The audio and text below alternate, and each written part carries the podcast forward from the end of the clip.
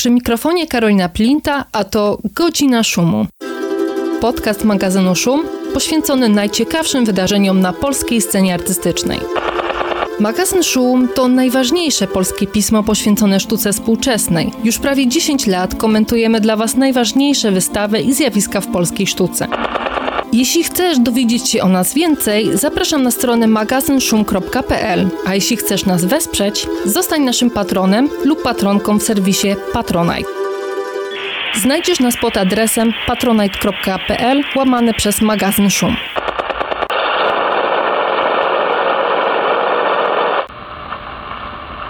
Dzień dobry Państwu. Witam w kolejnym odcinku Godziny Szumu. Tym razem tematem tego odcinka będzie postać wspaniała, nietuzinkowa i zjawiskowa. Królowa Warszawy, Kim Lee. Wystawa poświęcona jej postaci otworzyła się właśnie w Muzeum Woli w Warszawie. Jest ze mną kuratorka tej wystawy, Magdalena Staroszczyk. Cześć. Oraz Agata Zbylut. Dzień dobry, cześć. Wystawa otworzyła się 2 lutego, potrwa do 30 lipca. Zanim przejdziemy do rozmowy, zapraszam jeszcze moje słuchaczki, słuchaczów i osoby słuchające do wysłuchania krótkiego materiału sponsorowanego.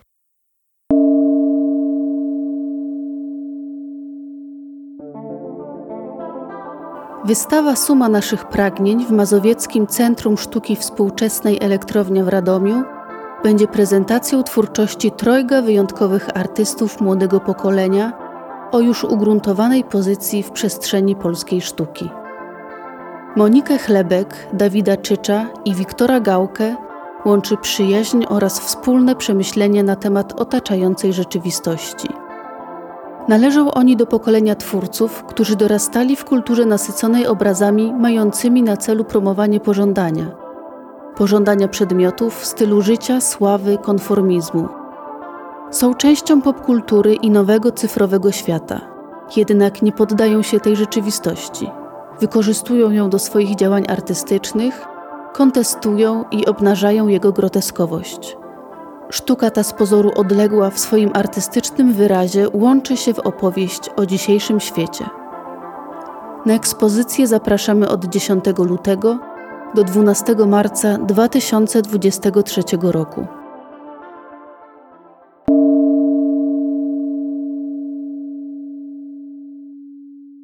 Witam po przerwie. No i przypominam, że jest ze mną w studiu Magdalena Staroszczyk i Agata Zbelut, a rozmawiamy o wystawie Kim Lee. Podstawowe pytanie, rozmawiamy o Kim Lee, czyli o kim? To jest e, trudne pytanie, bo Kim Lee e, jest tak złożoną, była niestety, była tak złożoną osobą z wielu części płynnie przenikających się między sobą. Drag queen wykreowana przez e, Andy'ego Nguyena. Andy to zresztą też jest pseudonim osoby, która przyjechała do Polski z Wietnamu. Zamieszkała w Warszawie, studiowała tutaj zresztą fizykę medyczną, więc też nieoczywisty kierunek. Andy miał możliwość zostania naukowcem, pracował przez chwilę naukowo po studiach, później zajął się biznesem, a e, w końcu, na początku XXI wieku, po raz pierwszy wcielił się w postać Kim Lee. E, wystąpiła Kim Lee wtedy jako Maryla Rodowicz i jako też taka mm, azjatycka kobieta, bo mm, została wykorzystana sukienka z jednego ze sklepów, które Andy już wówczas dosyć prężnie prowadził. E, no i tak się spodobała ta Kim Lee już wtedy, że szybko zaczęła też występować e, w klubach warszawskich, przede wszystkim na woli w klubie Rasko, już nieistniejącym.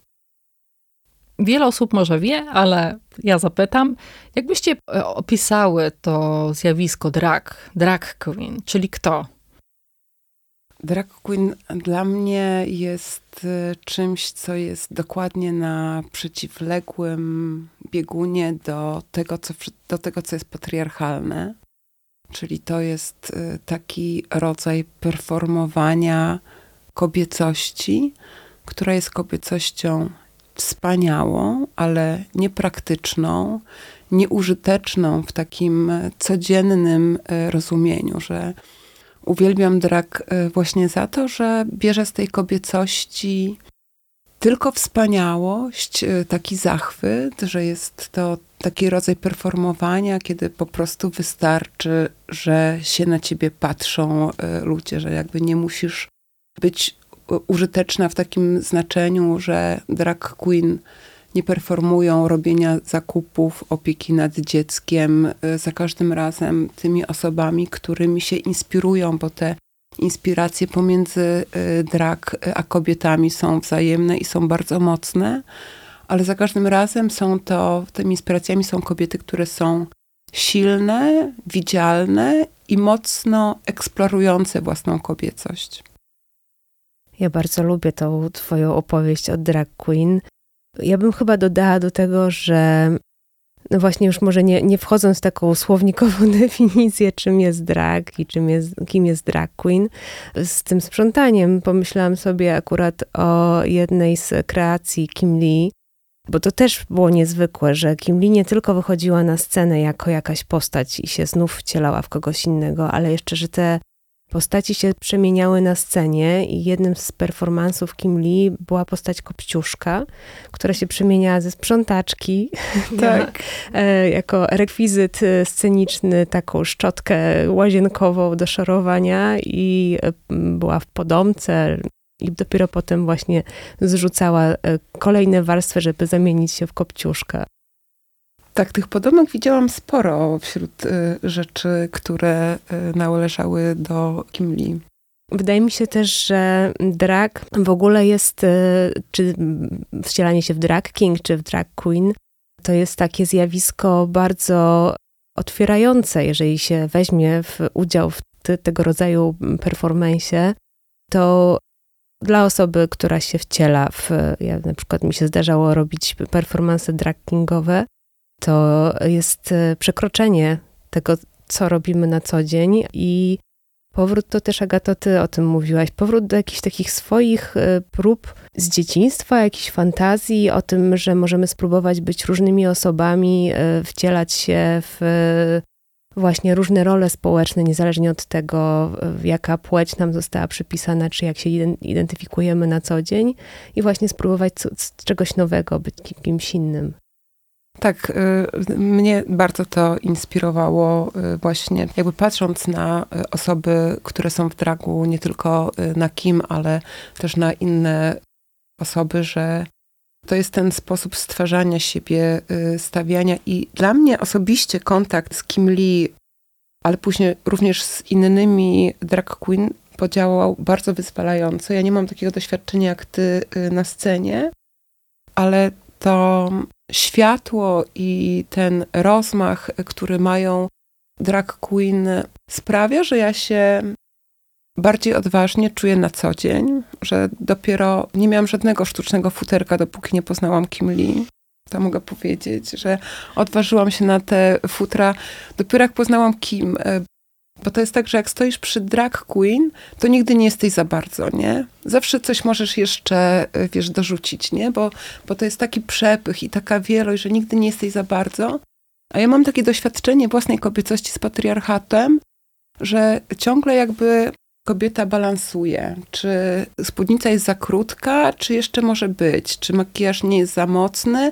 Jak się za mocno pomalujesz, y, to niedobrze, ale jak za słabo, to też jakaś taka blada jesteś y, i się nie postarałaś. Nie? Także to jakby jest takie, bycie kobietą jest takim ciągłym balansowaniem, a kontakt z drag po prostu uwalnia wszystko, nie? Że myślisz sobie jeszcze, nie? Że wszystko jest, y, wszystko jest dozwolone, wszystko jest możliwe. Także dla mnie naprawdę ja bardzo dużo skorzystałam osobiście z kontaktu najpierw z Kim Lee, a później również z innymi e, osobami.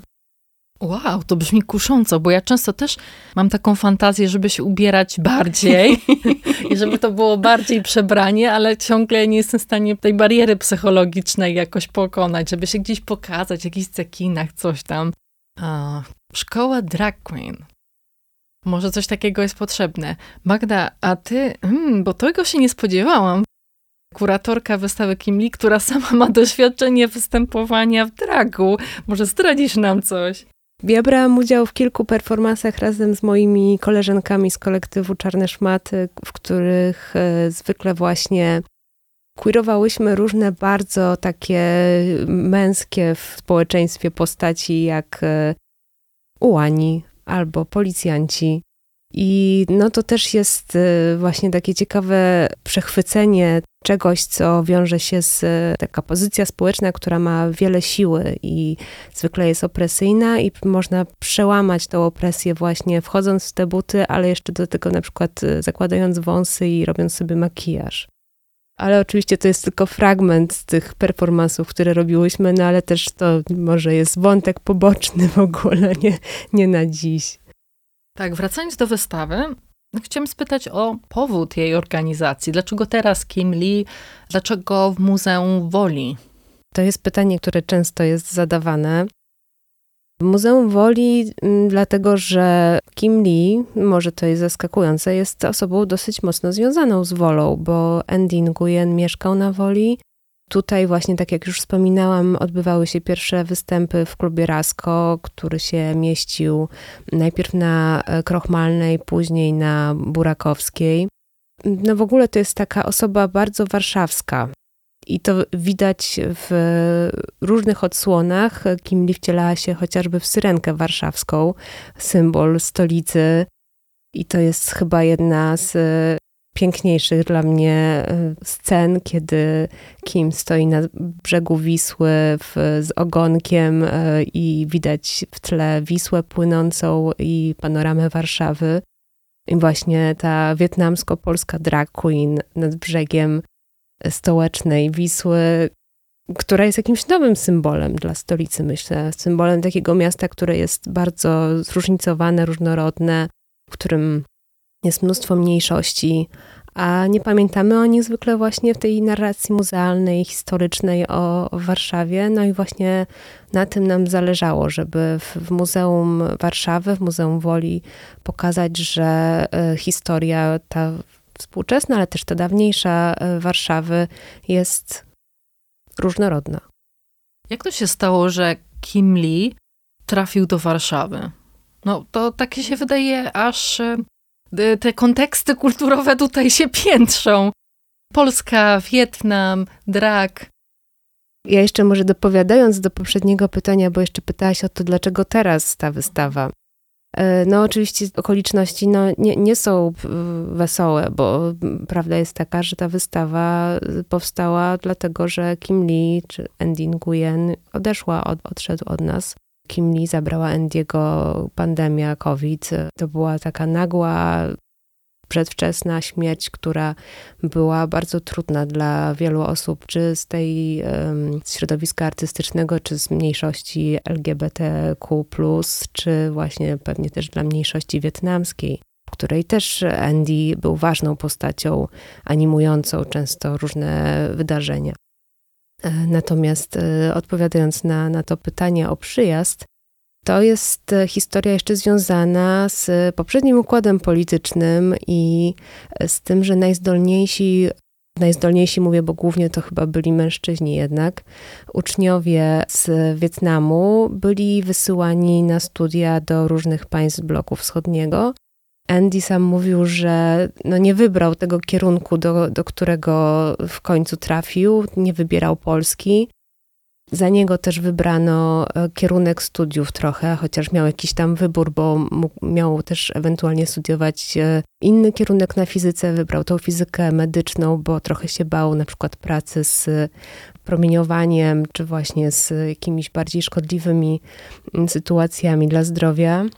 Tak jak powiedziałam, to jest y, bardzo długa, nie do końca zależna od niego podróż, a mimo to, chociaż też, y, tak jak wspominał, ta Polska była dla niego zaskoczeniem e, w porównaniu z bardzo gwarnymi miastami Wietnamu. W Polsce okazało się cicho, smutno e, i e, trochę się nawet zastanawiał właśnie, czy coś się nie stało. On najpierw był w Lublinie na takim studium językowym przygotowującym do, do już studiowania właśnie w Warszawie na uniwersytecie. Tam się uczył polskiego. No ale w końcu się przyzwyczaił i też zaprzyjaźnił się bardzo szybko z wieloma Polkami, Polakami. Też no tutaj ożenił się, założył rodzinę e, i zdecydował się właśnie tutaj zamieszkać, że tu jest jego dom. Jak to się zaczęło, że mm, został drag queen? Kiedyś go pytałyście, e, rozmawiałyście z nim o tym, co go pociągnęło do tej kultury, jak w ogóle, no nie wiem, dowiedział się, że można być drag queen. No w Polsce, no jeszcze powiedzmy te kilkadziesiąt lat temu, ja znam tą anegdotę chyba, że mm, pierwszy występ był oczywiście żartem z okazji Halloween, że przebrał się po raz pierwszy y, na Halloween i to było 20 lat i parę miesięcy y, temu, bo w ubiegłym roku minęło 20 lat od y, tamtego czasu. I jeszcze jakby dopowiadając do tego, co powiedziała Magda, dlaczego teraz, moją osobistą jakby inspiracją do tego, żeby pracować rzeczami Kim Lee, było to, że ona zadzwoniła do mnie, właśnie napisała do mnie z prośbą, żeby jej pomóc zorganizować 18. rocznicę jej bycia w dragu. I to właśnie wypadało e, podczas Halloween ale wtedy już był lockdown, także właściwie nie można było tego zrealizować, a niedługo później Kim niestety już od nas y, y, odeszła i we mnie jakby przez cały czas rezonowała ta, to pytanie i ta potrzeba zrobienia tego. Skontaktowałam się z Remkiem, który opiekuje się spuścizną po Kim Lee i który przez y, bardzo wiele lat jej towarzyszył.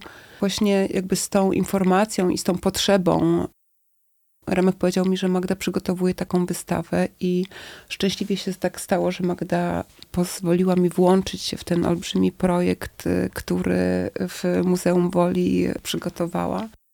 Ja chciałabym w tym miejscu podziękować bardzo serdecznie też e, miastu stołecznemu Warszawa, które... Oraz mamie. które e, też jest niezwykłym miastem, bo myślę, że niewiele miast e, w Polsce zdecydowałoby się na to, żeby taki queerowy projekt objąć programem stypendialnym, a Warszawa się zdecydowała. Także bardzo dziękuję i dzięki temu ja przez długie miesiące po prostu rzecz po rzeczy Każda rzecz, która właśnie należała do Kim Lee, przechodziła przez moje ręce i ja je poszczególne, te elementy stroju y, fotografowałam. W niezwykły sposób się zżyłam z nimi, obserwowałam te y, przedmioty, które należały do Kim Lee od, od podszewki, tak, od tego, jak zostały zrobione i oprócz tego wszystkiego, co powiedziała Magda, y, dla mnie mm, jakby niezwykłe jest to, w jaki sposób Kim organizował, organizowała sobie czas, dlatego że to wydaje się, że ta ilość tych rzeczy, którą przygotował, którą y, zrobił, którą w jakiejś y, cząstce y, można podziwiać w muzeum, jest przeolbrzymia. To są po prostu wspaniałe przedmioty, które są wszystkie ręcznie zrobione, które są po prostu, to są jakieś niezwykłe konstrukcje. Wiecie, takie myślenie, co do czego zrobić, jak przykleić, tu świeci, tam błyszczy, tu po prostu są lampeczki i wyciągam coś, myślę sobie, Boże, do czego to służy, nie? I tak obracam na różne strony, myślę, a nie, tutaj trzeba na plecy założyć. I zakładam to na plecy i tu się pojawia takie tło za mną, nie? Że właściwie coś niezwykłego. Te konstrukcje są absolutnie niezwykłe. Są, to są przepiękne przedmioty, po prostu, takie dzieła sztuki. Magda, powiedz, e, jak e, wygląda ta wystawa, żebyśmy mieli taki pełny obraz, zanim przejdziemy do szczegółów. Jak zdecydowałaś się powiedzieć o Kim Lee? Zaczęło się właśnie, tak jak już Agata powiedziała, od tego, że Remek Szelong, partner wieloletni Kim Lee, e, został z całą tą spuścizną. Tysiącem albo więcej kostiumów, e, setkami butów, dodatków i mm, wręcz po prostu apelował publicznie do, do różnych osób czy instytucji o to, żeby może jakoś wesprzeć zaopiekowanie się tą wspaniałą kolekcją. I w ten sposób właśnie zaczęła się cały ten proces przygotowywania myślenia o wystawie. Spotkałyśmy się właśnie z, z Agatą i tutaj nastąpiła synergia, e, która przerodziła się w wystawę w Muzeum Woli, która znajduje się na dwóch piętrach. Jedno z nich jest poświęcone historii Andiego Nguyena i Kim Lee. Możemy tam zobaczyć wybrane kostiumy, wybrane też fotografie, no bo tak samo jak e, wiele było występów, e, wcieleń Kimli w różne postaci, tak i wiele było sesji fotograficznych, w których Kimli uczestniczyła. I znów tutaj możemy też pokazać tylko jakiś e, wycinek, punkty, które wydały mi się jakoś istotne. To znaczy, z jednej strony, właśnie sam drag, same występy, ale też animacja w ogóle sceny drag queenowej w Polsce, organizowanie też e, wyborów e, Miss Trans e, wspólnie z Fundacją Transfuzja, takie wsparcie właśnie dla, dla osób trans, które myślę, że było bardzo nieoczywistą decyzją też cały, cały czas jakby to co się dzieje wokół osób LGBTQ w Polsce jest trudne i, i no jest to zawsze wyzwaniem, żeby uczestniczyć i wspierać środowisko. Mm, no i oczywiście wsparcie właśnie dla całej społeczności LGBTQ, obecność na paradach, na festiwalach, na mnóstwie, mnóstwie różnych wydarzeń. Chociaż e, Kim Lee sama mówiła dosyć skromnie, myślę, że była bardzo skromną osobą, chociaż właśnie tak prezentującą się e, niesamowicie, że no, e, to nie jest e, ta pierwsza rzecz e, w jej myśleniu o byciu drag queen, że to wsparcie wynika oczywiście z jej aktywności scenicznej, z tego, że jest drag queen, natomiast e, ona robiła to, tak mówiła o sobie, dla swojej przyjemności, z próżności. I po prostu to sprawiało jej, myślę, ogromną frajdę, że, żeby występować w tych niesamowitych kreacjach na scenie. No i po prostu to była sztuka. No, inaczej chyba tego nie można określić. Bardzo fantastyczna, z niesamowitą kreatywnością, właśnie tym ręcznym wykonaniem. E, ja też tak samo jak Agata powiedziała, nie jestem sobie w stanie wyobrazić nie tylko samego tego procesu twórczego, który owocował właśnie tymi kolejnymi kolejnymi kreacjami i performansami, ale jeszcze właśnie łączenia tego z pracą biznesową, prowadzeniem sklepów, e, zajmowaniem się rodziną. Też e, zawsze rodzina, partner były ważnymi elementami życia Andiego i jeszcze spotykaniem się z licznymi przyjaciółmi. E, ja też e, przez chwilę jakoś tam poznałam Kim, nie poznałam Mendiego i właściwie zawsze to było takie spotkanie, przy którym mogłam liczyć na wsparcie, czy po prostu takie zwykłe wsparcie dla drugiej osoby w społeczności, czy wręcz e, wsparcie w drodze właśnie performerki, jakieś porady, pożyczanie strojów, to zawsze Kim Lee po prostu była otwarta na to, miała na to czas i miała na to energię. Tak, ja nawet y, zauważyłam, że właśnie wśród tych dziesiątek, setek y, kreacji są takie, które się powtarzają y, i że ona szyła te kreacje nie tylko dla siebie, ale też szyła dla swoich scenicznych partnerek. Także niektóre rzeczy były po prostu szyte podwójnie, także zdążyła uszyć nie tylko dla siebie, ale jeszcze dla kogoś innego. My dzisiaj już wiemy, że drak może wyglądać bardzo różnie, ale ten drak Kim był taki najbardziej kobiecy, jak to można sobie y, wyobrazić, że jakby jej ideałem była y, właśnie taka kobiecość, która jest y, mocno przerysowana, ale jest, pozostaje jakby kobietą idealną w swojej sylwetce, w staranności makijażu, w wysokich butach, że, że było to wszystko zrobione niezwykle starannie i, i tak właśnie, że performowała tą kobiecość taką, no naprawdę bardzo kobiecą, bez jakichś takich mm, sytuacji, które widzimy teraz, które mnie też wszystkie bawią, bo ja kocham każdy rodzaj y, dragu, ale mówię, ten chyba, który robiła, kim jest najtrudniejszy. Też wydaje mi się, że y, poza tym, co, co powiedziałaś, że w występach Kim Lee było zawsze mnóstwo humoru. Nie tylko ciepła, bo to, to się czuło zawsze, jak Kim Lee się pojawiała na scenie, że to jest jakaś y, aura przyjazna i, i bardzo taka radosna, która od niej biła ale też po prostu po poczucie humoru, którym rozbrajała polski patriarchat, mizoginię, transfobię i właśnie też um, takie stroje bardziej tradycyjne, jak ten odwołujący się do ludowego stroju krakowianki. Nie tylko służył właśnie do performowania kobiecości, ale też do przeciwstawiania się na przykład transfobicznym wypowiedziom i temu teledyskowi e, Donatana i Cleo Właśnie chciałam zapytać, jaki był repertuar Kim? Co ona śpiewała? No już trochę powiedziałaś. Bardzo, bardzo szeroki. Od e, Hanki Ordonówny, której kostium też pokazujemy na, na wystawie, bo to też bardzo warszawska i wolska postać, po Lady Gaga, ale też właśnie jakieś e, wymyślone postaci też odwołujące się do polskiej kultury czy sceny muzycznej, takie jak meluzyna, ale właśnie przetworzone przez e, wyobraźnię Kim Lee. Ten kostium meluzyny, który można też zobaczyć w Muzeum Wolino, jest zupełnie niebywały. Składa się z setek elementów, e, ręcznie malowanych muszli, cekinów, e, no i wielkiego, wspaniałego headpisu. Headpisu? Headpiece ozdoba na głowę, taka z raczej sporych rozmiarów, e, która w tym przypadku na przykład jeszcze nie dość, że ma pióropusz, to jeszcze świeci.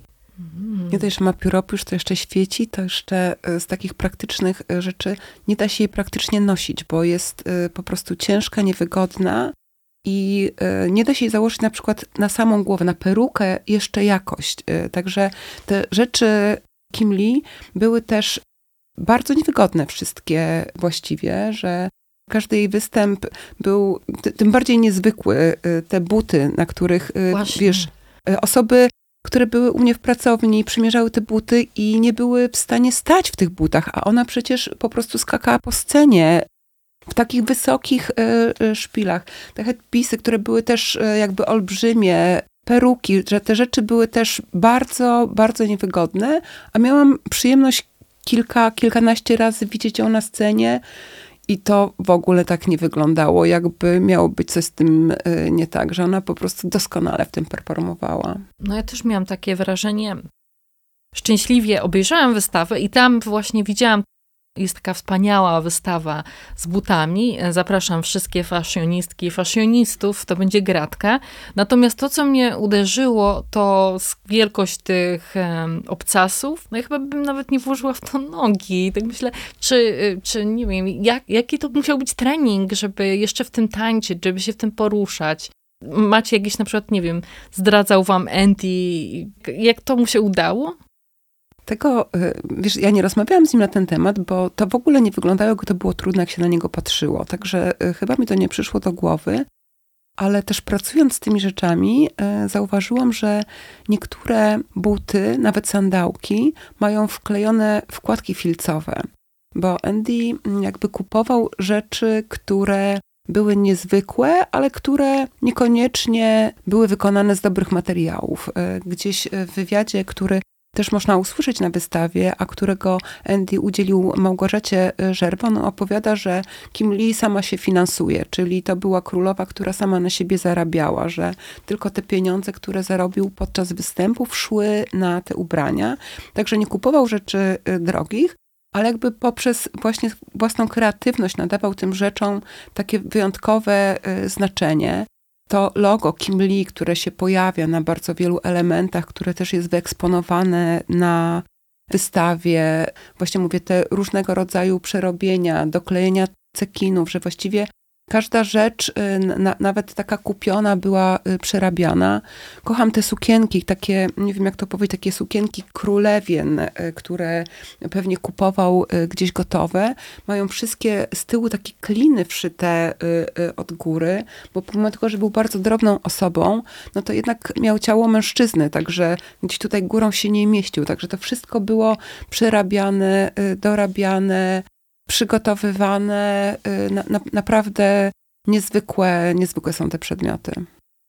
Też się zastanawiałam nad y, budżetem, jakim musiał dysponować Andino. Przecież to jest mnóstwo kreacji. Um, na wystawie można zobaczyć na przykład zdjęcia z jego um, takiego maga magazynu. To możecie mi za chwilę o nim opowiedzieć, bo to też jakieś niezwykłe zjawisko. No i ono zapełnione, no mnóstwo sukień. Tak myślałam, jak to jest możliwe? Przecież on musiał wydać kupę kasy na to wszystko.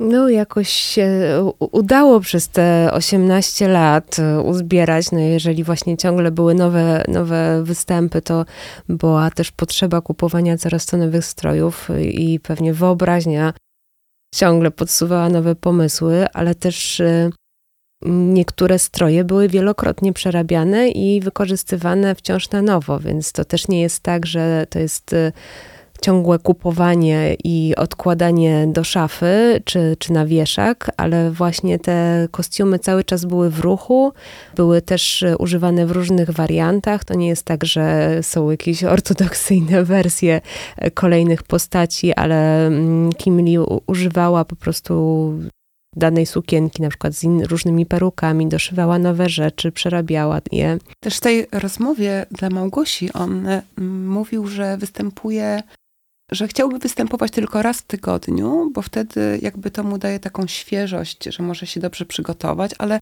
zdarzało się, że występował trzy razy w tygodniu. Także to naprawdę jest jakby olbrzymia taka ilość pracy. Y, mówię tam tych parę rękawiczek, 80 y, też pary, była jakaś straszna też ilość.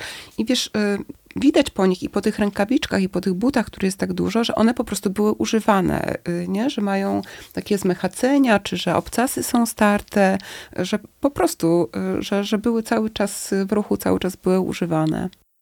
I wydaje mi się, że też ciekawe jest coś, co może nie jest wprost poruszone na samej wystawie, ale jakoś w niej jest do zauważenia Pojawia się na niej wątek stadionu dziesięciolecia i tych ogromnych ilości ubrań, które tam były sprzedawane.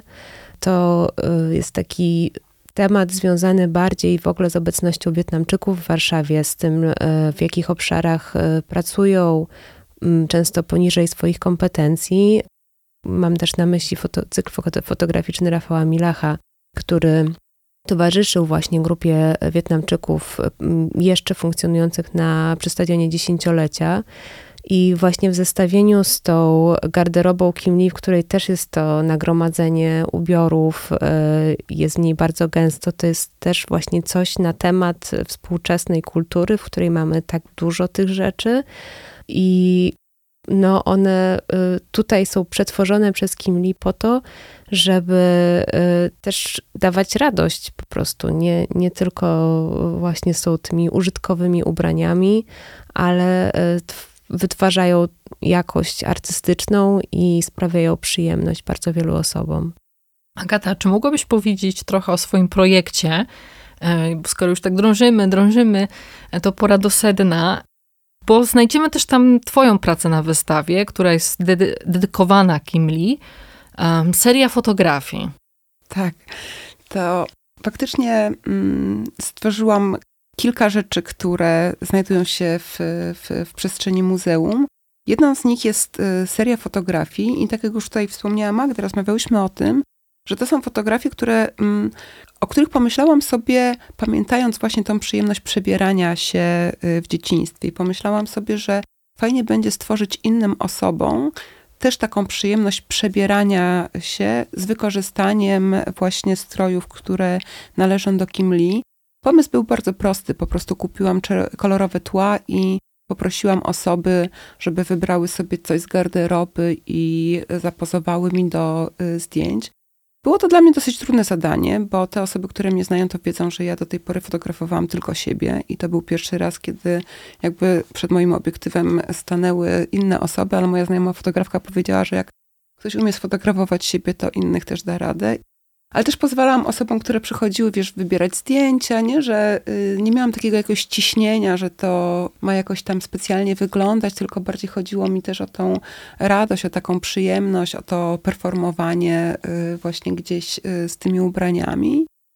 I to jest jakby jedna część projektu. Taka jeszcze wcześniejsza część projektu polegała na tym, że zanim garderoba została zlikwidowana, ta, o której mówisz, w której jest tak wiele rzeczy, to ona została przeze mnie sfotografowana również taką kamerą 360 stopni i te zdjęcia mm, zostały umieszczone nie tak dawno na y, mapach, także można sobie y, przez Google Maps y, wejść do tych fotografii i zobaczyć, jak ta garderoba wyglądała. Oh, wow, super.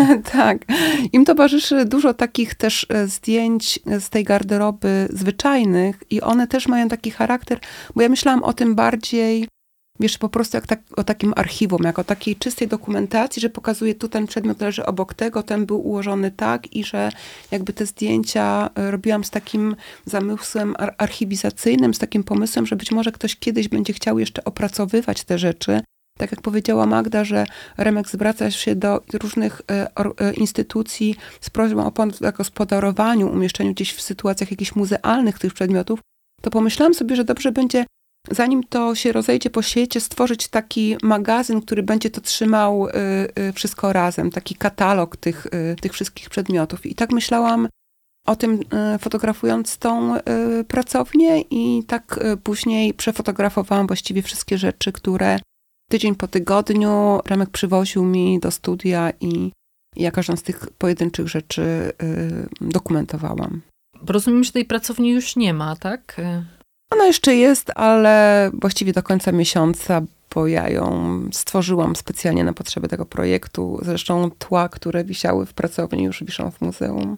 Natomiast garderoba Kim Lee już tak. została zamknięta. Mhm. I y, no właśnie, to jest wielkie pytanie, co Gdzie się ona była? wydarzy. W pasażu Muranów y, przy Jana Pawła II po wolskiej stronie ale też y, no to była ta o, ostatnia garderoba, bo jeszcze były inne lokalizacje w Warszawie, w których też y, Kim Lee miała swoje garderoby. No, to, to było też miejsce nie tylko, w którym Kim Lee trzymała swoje ubrania, przebierała się, ale też takie miejsce, do którego się przychodziło.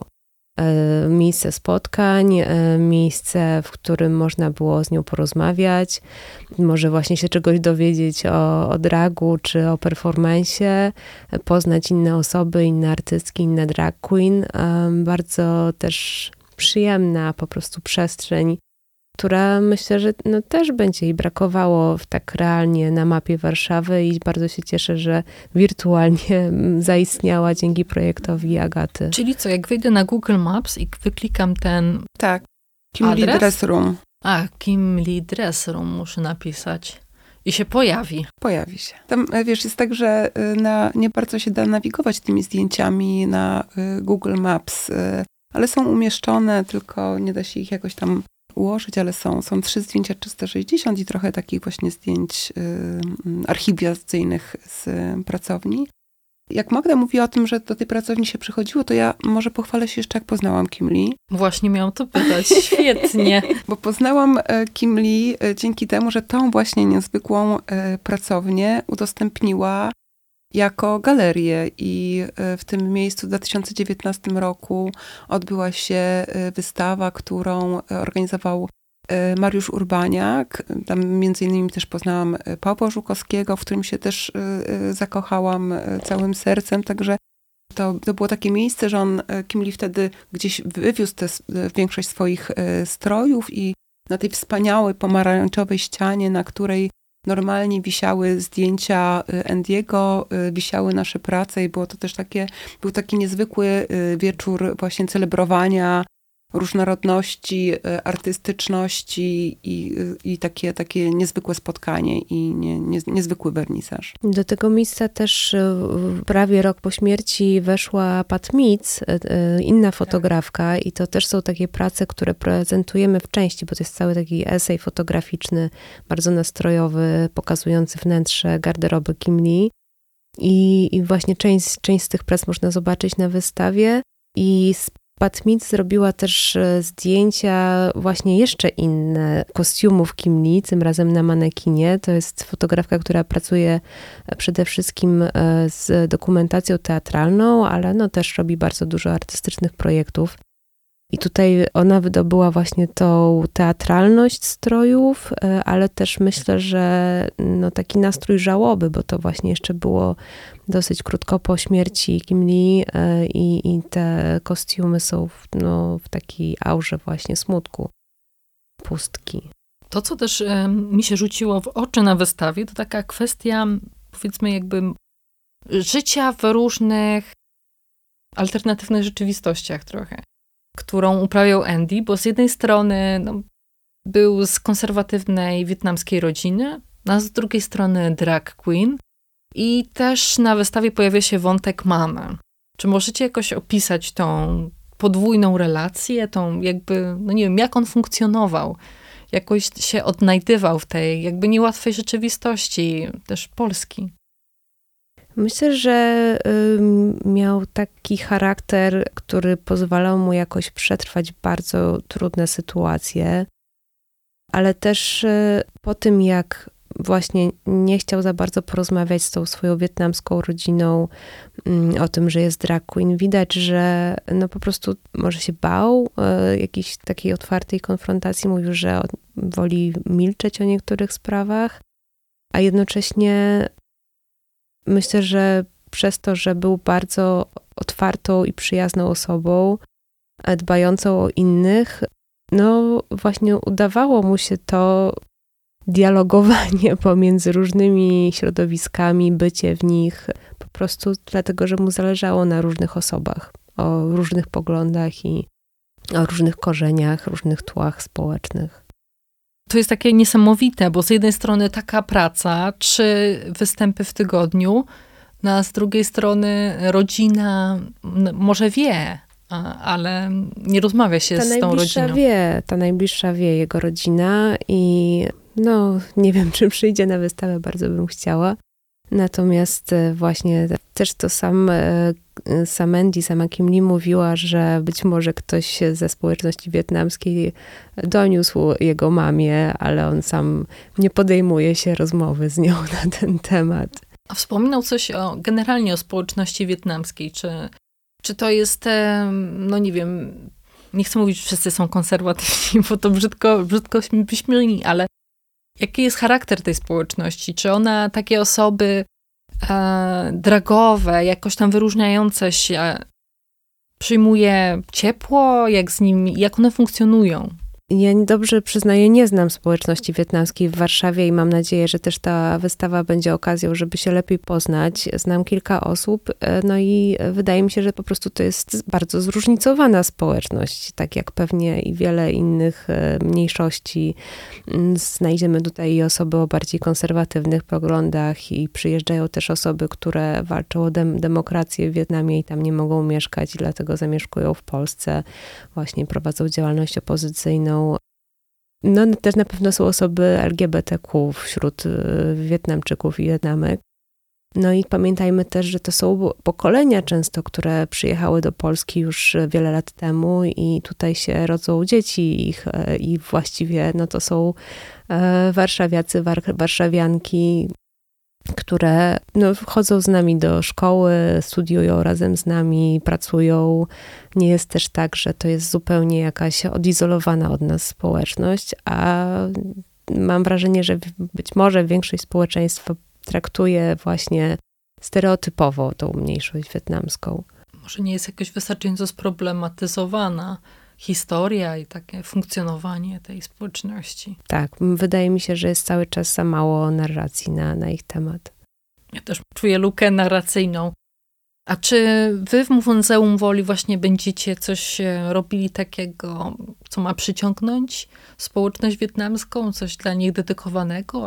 Na dobry początek y, wystawa została przetłumaczona również na język wietnamski, jest też po angielsku, więc jest y, otwarta na osoby posługujące się tymi językami. Będziemy też mieć oprowadzania w różnych językach, w tym w języku migowym, polskim i Mam nadzieję, że też uda nam się zorganizować wydarzenia w programie towarzyszącym we współpracy właśnie z osobami animującymi tutaj wietnamską społeczność. Nie chcę może wybiegać jeszcze tutaj za bardzo w przyszłość i zapowiadać e, tego, jakie mamy pomysły, ale mam nadzieję, że one się udadzą. E, całkiem niedaleko od Muzeum Woli jest Bakalarska, e, miejsce, do którego na pewno warto się wybrać, bo jest bardzo ciekawe i mam nadzieję, że tam też pojedziemy razem z osobami z muzeum. Kolejnym wątkiem, który mam nadzieję, że jakoś tak poruszymy, to jest e, warszawska społeczność dragowa. No Kimli był ważną postacią na tej mapie, mm, ale tak pomyślałam sobie, że może nie każdy wie w ogóle, jaka jest ta mapa. I czy wy jesteście w stanie jakoś trochę ją opisać, jak ona wyglądała, kiedy Kim Lee zaczynała swoją przygodę, przygodę z dragiem, czy też może Andy, a jak ona wygląda teraz? Czy ona się rozwija? Czy to jest to samo? Polska jest ciągle nieprzyjaznym państwem, e, więc mnie to ciekawi, jak ta społeczność funkcjonuje. Trzy koncerty w tygodniu. Gdzie te koncerty? Kim Lee też występowała, pamiętajmy, w teatrach, nie tylko w klubach e, i to w takich teatrach, które no, cały czas istnieją w Warszawie, w Teatrze Powszechnym, e, w Komunie Warszawa, też w Teatrze Druga Strefa. Więc to jest też taka mapa instytucjonalna, a TR Warszawa też oczywiście.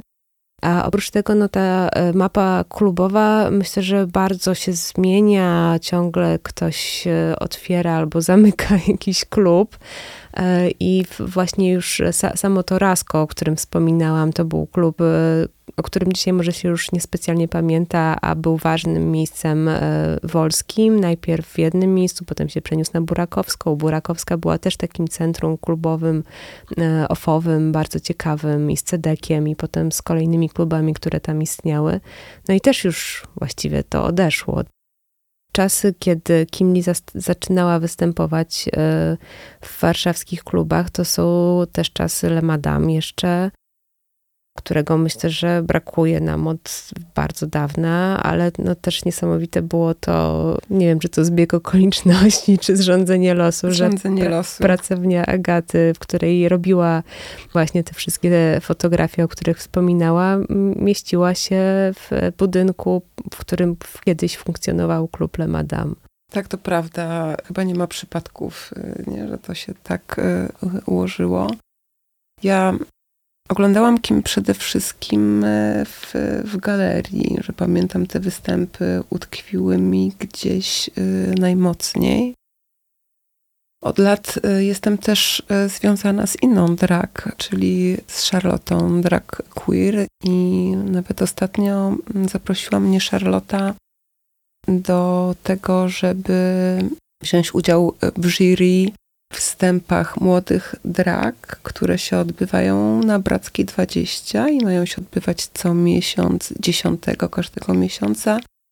W tym miesiącu ma być to też, ma być to właśnie 10 e, lutego. Był pierwsze takie spotkanie, było 10 e, stycznia niezwykłym jest patrzeć, jak też te młode osoby stawiają te pierwsze kroki, występują, jaki to jest rodzaj emocji, e, ile przygotowania i te nagrody, które nie są niczym tak naprawdę, oprócz powiedzenia głośno ze sceny, że ktoś wygrał, a ktoś nie wygrał uściśnięciem e, ręki one są tak y, ważne i to są po prostu takie emocje. Jest to coś, coś niezwykłego i też patrząc na to widziałam, jak jak bardzo potrzebne są e, te miejsca, jak bardzo potrzebne są takie spotkania, jak bardzo potrzebne są takie sytuacje, kiedy nowe osoby, młode osoby mają e, przestrzeń do tego, żeby zacząć performować i jakby budować własną, e, własną osobowość, być może właśnie dragową. Na pewno takim łącznikiem czy, mo, czy może miejscem, które łączy różne wrażliwości są kluby burleskowe, na pewno Madame Q, ale też inne, w których właśnie odbywają się po prostu burleskowe występy. No i to też jest taka scena, z którą Kimni była związana, zaprzyjaźniona. E, zresztą Betty Q, która jest taką chyba najsłynniejszą burleskową gwiazdą w Polsce, wystąpiła na pożegnaniu e, Kimni, które się odbyło rok po śmierci razem z innymi artystkami, artystami wcieliła się z jedną, w jedną z postaci, które e, Kimli odgrywała na scenie, wystąpiła jako meluzyna. I na tej scenie właśnie w pożegnaniu można było zobaczyć szereg osób, które przyjaźniły się z Kimli, dla których Kimli była ważna. Między innymi e, Lullela Polaka, czyli Andrzeja Szwana, który zresztą e, wpadł na wernisaż e, wystawy i bardzo wzruszająco wspominał Kimli jako mm, nie, nie tylko ważną dla niego osobę, ale wręcz osobę, która mm, sprawiła, że w ogóle występuje. Agata, to ciekawe, że ty jesteś w jury konkursu. To może jako specjalistka w takim razie powiesz mi, jakie są kryteria dobrego występu dragowego. Ja e, jakiś czas temu byłam na e, konkursie wołgingowym, czy tam tych e, walkach wołgingowych i byłam no, zaskoczona taką surowością jury. Tam naprawdę liczyło się wiele i często było tak, że ledwo osoba wyszła na wybieg, to od razu już była przeganiana z niego. Jak to wygląda na występach drag? Co trzeba zrobić, żeby być dobrą drag queen? Wiesz co, obejrzałam wszystkie sezony RuPaul Races, e, e, także myślę, że taką mamy e, podbudówkę troszkę teoretyczną.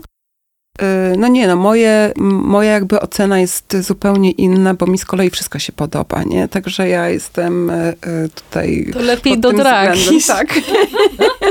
Śmiało.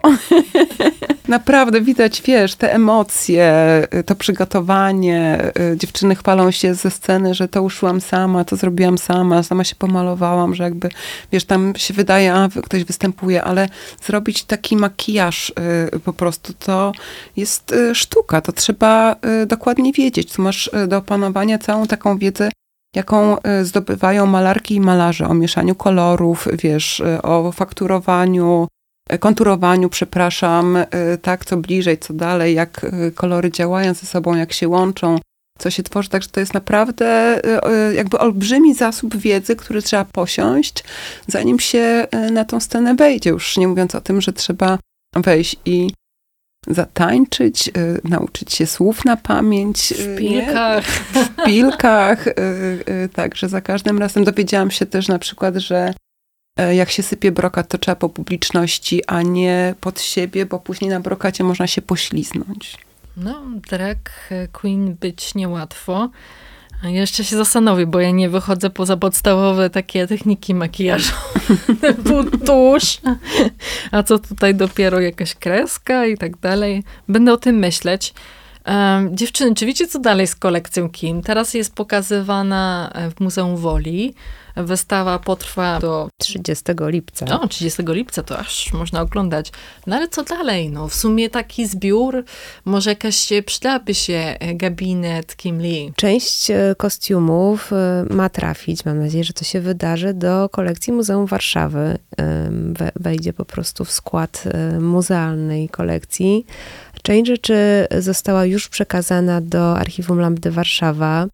E, zresztą może też warto wspomnieć, że z Lambdą będziemy współpracować, już współpracujemy e, przy wystawie, a będziemy jeszcze współpracować przy programie towarzyszącym. I to będzie też e, może jakiś przedsmak tego, co się wydarzy wkrótce w Warszawie. To znaczy, Lambda otworzy pierwsze w Polsce queerowe muzeum. Takie miejsce, które będzie bezpośrednio dedykowane nieheteronormatywnym historiom. W archiwum Lambdy znajdują się mm, przede wszystkim zapiski, e, różne dokumenty, które e, pozostawiła po sobie Kim Lee, a mam nadzieję, że też znajdzie się trochę miejsca właśnie dla strojów. No ale wciąż e, pewnie większość z nich pozostanie bez opieki takiej instytucjonalnej. Mam nadzieję, że to się jeszcze będzie wydarzało w czasie, no bo jest ich tyle i są tak wspaniałe, że spokojnie mogłyby obdzielić wiele muzeów na całym świecie. A z takiej perspektywy y, przechowywania ich, czy one wymagają jakiejś specjalnej konserwacji czegoś? No bo to jednak, tak myślałam, no jak wszystko jest robione z tanich materiałów, jakimś tanim kosztem, to błyszczy, ale może się rozpaść chyba dosyć łatwo. Tak, no na pewno to będzie wyzwanie, y, jak zakwalifikować taką kolekcję i właśnie to już dla konserwatorek, konserwatorów pytanie, co e, dalej z takimi tkaninami robić. No na pewno, jeżeli coś trafia do zbiorów muzealnych i staje się tak zwanym muzealium, to taką opiekę pełną konserwatorską dostaje, ale to już poza moimi kompetencjami, A, na co z nimi tam się dzieje. Rozmowę, co zrobić z tanim butem, z e, brokatem przyklejonym superglue. One się, te buty rozpadają się same w sobie, nie? bo to jest na przykład, są te piękne buty y, krakowianki, y, które, które są zrobione z takiej sztucznej, sztucznej skóry i ona, nawet jak jest nieużywana, to się rozwarstwia y, po prostu i to jakby po nich widać, jak patrzę na nie, to myślę sobie, że no to jest jakby część tej historii, prawda? Też jest jakaś, jakaś prawda tego materiału, że gdyby to zrekonstruować tak, że znowu błyszczy jest jak nowe, to byłaby trochę inna y, opowieść, że w tych takich właśnie niedoskonałościach y, też widać y, tą, tą prawdę, jak powstawały te kostiumy. Ale większość materiałów to są po prostu sztuczne materiały, także one, wiesz, przetrwają nas, wieki. przetrwają wieki. Poza jedną taką piękną zieloną marynarką, która jest troszkę nadjedzona przez mole. I to jest chyba jedyna y, rzecz y, y, tak naprawdę, bo reszta jest nietknięta.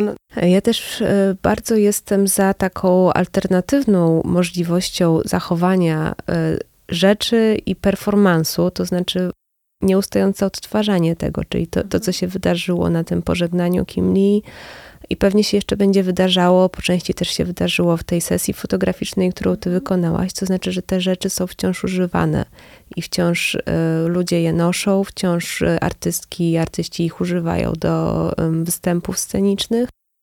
To też jest rodzaj właśnie zachowania pamięci o Kim Lee, zachowania jej E, spuścizny tego, co stworzyła w ciągu swojego życia. No tak, no bo zamknięcie za gablotą to takie trochę uśmiercenie.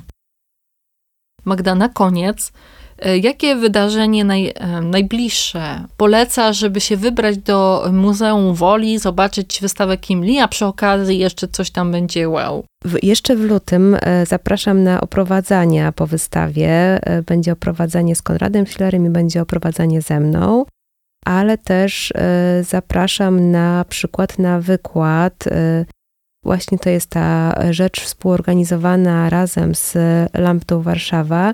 Miłosz e, Przepiórkowski będzie opowiadał dla osób, które nie wiedzą, czym jest skrót LGBTQ, więcej na ten temat. Prowadzimy po prostu taki cały cykl edukujący szeroko wszystkie osoby, które są zainteresowane, a może jeszcze nie miały do czynienia z historiami nieheteronormatywnymi, czy w ogóle tą społecznością. Do tego, żeby się więcej dowiedzieć, e, w tym cyklu będzie też na pewno wykład o e, inkluzywnym języku, o tym, jak mówić o osobach LGBTQ i będzie też o warszawskiej nieheteronormatywnej historii. Zapraszam osoby słuchające serdecznie do Muzeum Woli. Przypominam, rozmawiałam z Magdaleną Staroszczyk i Agatą Zbylut o wystawie Kimli, Królowa Warszawy, która potrwa do 30 lipca. Dziewczyny, dziękuję serdecznie Wam za rozmowę. Ja też bardzo dziękuję serdecznie bardzo. dziękuję. Do usłyszenia w następnym odcinku Godziny Szumu.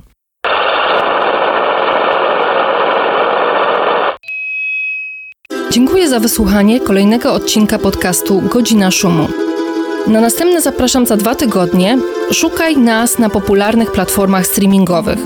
Możesz też wesprzeć naszą działalność w serwisie Patronite, gdzie funkcjonujemy pod adresem patronite.pl łamane przez magazyn Szum. A jeśli chcesz dowiedzieć się więcej o sztuce współczesnej w Polsce, zapraszam na stronę magazynszum.pl. Do usłyszenia!